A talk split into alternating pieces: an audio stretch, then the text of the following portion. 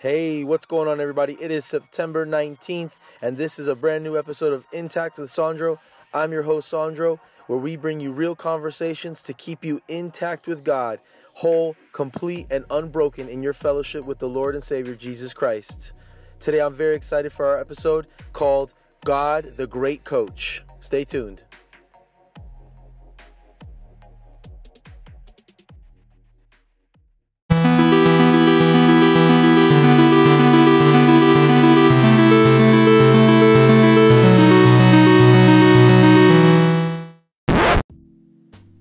Today I want to talk to you guys about a topic called God the Great Coach. Now, I know it might seem a bit cliche, a bit corny, or even a bit cheesy to call God the Great Coach, but I really want to challenge you today to think with me for a little bit as we go through this conversation and I share my heart with you about this idea of God being our great coach. And I hope by the end of this podcast that you'll really grasp a hold of this concept and think about the coaches you've had in your life and recognize that we have a good father, a heavenly father, amazing savior, and a powerful comforter, the Holy Spirit, coming alongside us in our daily walk with the Lord Jesus, who can be compared to a great coach, but is vastly, vastly more impactful. So, a couple weeks ago, my school, as many of you know, I teach at a Christian school. We do chapels every Wednesday, and we had a series that we've just recently begun. And we implemented something new called small groups. And so every Wednesday, uh, excuse me, every the last Wednesday of every month, we gathered together and we were given a set of co- uh, questions. And one of the questions was kind of an icebreaker, kind of a building up into the into the topic, the main topic of the series, was to ask students uh, to share some experiences about some coaches that they've had. It started off pretty normal. Students were sharing about coaches, um, things they liked, things they disliked, and we were just going through the conversation. But as it began to develop, God began to reveal to me something powerful and something that I believe will help us not to hear God, the great coach, and think, oh, wow, that's so corny, that's so cheesy, but really grasp a hold of this concept and apply it to our life and let it impact our faith. So as as I'm speaking, I encourage you to even think about coaches that you've had in your life, coaches that you've um, dealt with, that you've been either forced to be under the leadership of, or you chose to be under the leadership of.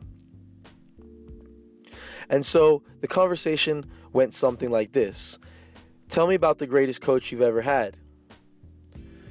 And so one of the students, he proceeded to begin talking about a coach that he had who was actually an ex NBA player.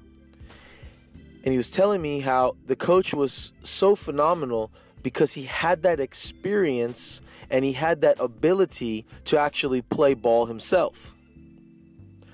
Another student of mine was telling me how one of the greatest coaches that he ever had was a coach that understood the opponent greater than anyone else. Just by analyzing what was going on on the baseball field, he was able to read the game and decide and make uh, make a judgment call on what the team was going to do next. And with that, he was able to strategize and use that to his advantage to overcome and experience victory. Another student, he explained to me how the greatest coach that he ever had was someone who was able to motivate even in the most difficult situations, even the in the in the the times when they felt the most despair, the most um, heartbreak, and and and disbelief that they could win the game or they could come back in a in a season where it seemed that they had no chance of of playoffs. And as I'm listening to these guys, I started to I started to piece together and I started to receive from the Holy Spirit a beautiful picture of God, our great coach.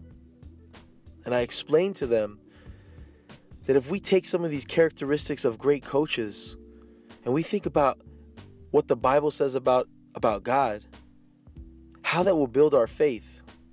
So, for example, the coach who knows his opponent having the knowledge of the enemy, understanding the enemy that we're facing. The Bible is filled with information about the enemy that we face on a daily basis, explaining the tactics that he uses, the schemes that he uses, the people that he looks for, those who are isolated and separated from the flock. He hunts. The deception that he uses, the father of lies that Satan is. God is our great coach. He understands the enemy. Why? Well, first of all, he created him. Now, that might be a problem for you, but that's a topic for another day. But let's let's let's leave it at that. God created him. And so if you believe that God created him, then you must also then recognize that he fully understands him. The Bible talks clearly that God is all knowing. And so when the Bible teaches us how to stand firm against the schemes of the enemy, then we should take that to heart. I, I joked with the class and I said, Man, imagine if you got a new third baseman and the coach is sending him signals telling him that he knows the opponent is going to bunt. And rather than coming in closer, the player decides to back up. Guy lays down a bunt, gets on first. Next play, the third baseman does the complete opposite. Comes in when the coach says that he that he needs to back up and play deep. Kid knocks one right over his head. Now he's got runners on second and third. The whole team would look at this guy like, what an idiot.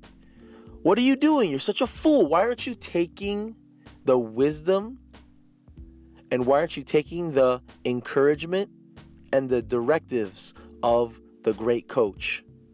And this is what we do when we ignore the commands of the Bible, when we ignore the commands of Christ, when we read the teachings of, of Paul and Peter, and we read these teachings in, in, in the Bible and we ignore what they're saying. How foolish are we? How foolish are we to think that that we can do it without the the the, the knowledge that God gives us, the wisdom. Just like that third baseman would be benched within minutes of acting like that. Our God knows the tactics of the enemy, and we should listen to him. And God can also be likened to the coach of encouragement. You know, a great coach is one that can fire up a team to run through a wall who could barely even hold up their own body weight. A great coach is someone who could come from a 3 0 halftime score in a soccer match to fire up a team to come back and win a, win a 4 3 victory. A great coach is someone who could motivate a team to give it their all, even when they've lost every game of the season and there's no hope for the playoffs, and they go out there and they win that final game against a formative opponent. All through Scripture, God is encouraging us, edifying us, and building us up in the most holy of faiths through His special revelation, through His Word. If we were to grasp a hold of the words that is written to us in the Bible and really apply them to our lives, we should be fired up. We should be excited when He calls us more than conquerors, that we are the head and not the tail, that we are above and not below, that He gave us a, a spirit of power and love and of sound mind, not of fear. The Bible is filled with words of affirmation and love and transformation. Just like a coach who takes a sorry team and can transform them without ever playing a minute in the game. Not one minute does he step on that court or on that field and touch a ball or swing a bat. Yet he can encourage them. When we read scriptures, the Holy Spirit then brings that back up in the situation when we need it. God is our great coach. He is not our genie.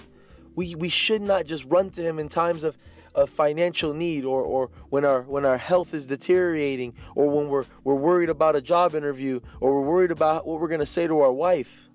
He's our great coach in every situation.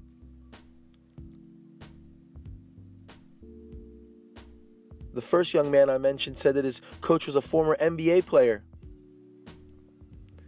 who had the ability to do what they could not do on the court.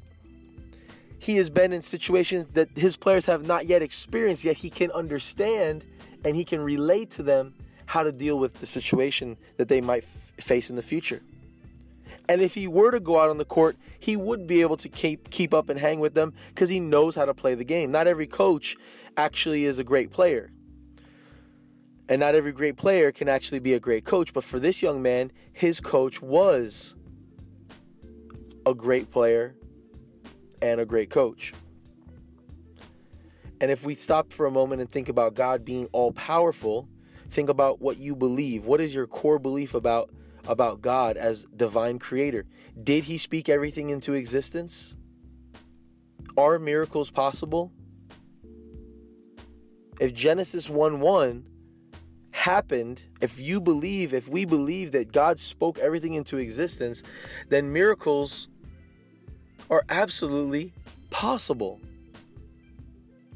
If he could speak something from nothing, he doesn't have a problem changing your situation. He doesn't have a problem splitting the Red Sea. He doesn't have a problem multiplying uh, bread and fish.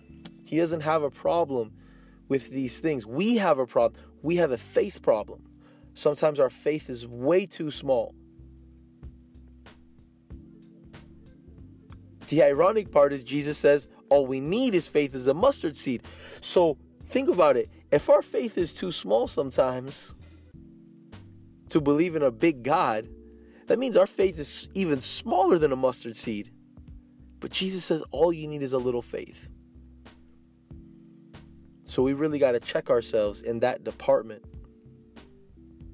And I'm not preaching that miracles only happen because of your faith and or or or you don't have enough faith and that's why not no what i'm saying is when our faith is not put into action when our faith when we don't have faith in god we then hinder ourselves from going to him in prayer we then think well prayer is not that important i'm not going to spend my time praying about it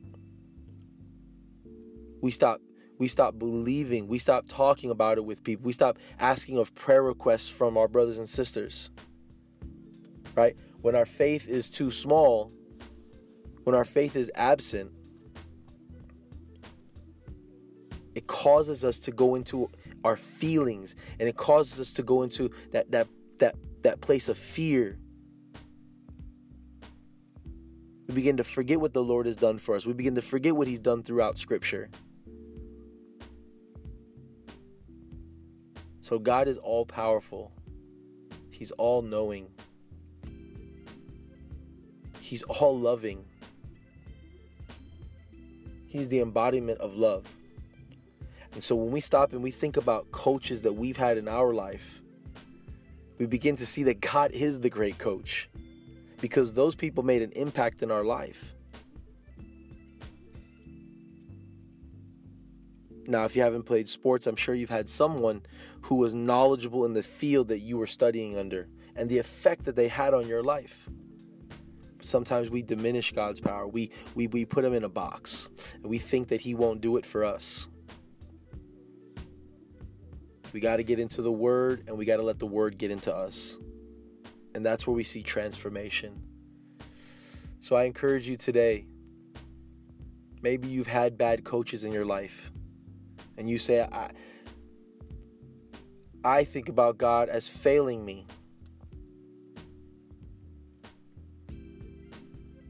We got to get into the Word and start to see what has happened. What has He done before? Were the claims that Jesus made?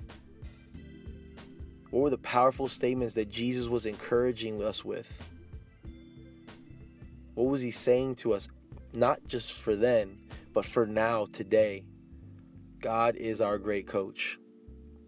And He wants to use us for redemptive purposes to restore His kingdom back on this earth. Jesus came and said, The kingdom is at hand. And if He didn't want to use us, why would He leave us here? Why wouldn't He just take us right to heaven? I believe that there is purpose for our lives, but there's also potential to fulfill that purpose. So we got to get into the word. We got to let the word get into us and, and think about God as our great coach and the mighty and powerful things he wants to do. I hope you've been encouraged today. I pray that God would reveal to you that he would open blind eyes and open deaf ears and he would give you the cor- the courage and the boldness to brag on him because it's really all about him and all that he's done for us. So we we can't brag and boast in our own strength. I thank you for tuning in today for another episode of Intact. Again, I hope you've been blessed. Please like and share this. Send it to three people that you love. Send it to three people that you can't stand. I'll catch you next time on Intact with Sandro.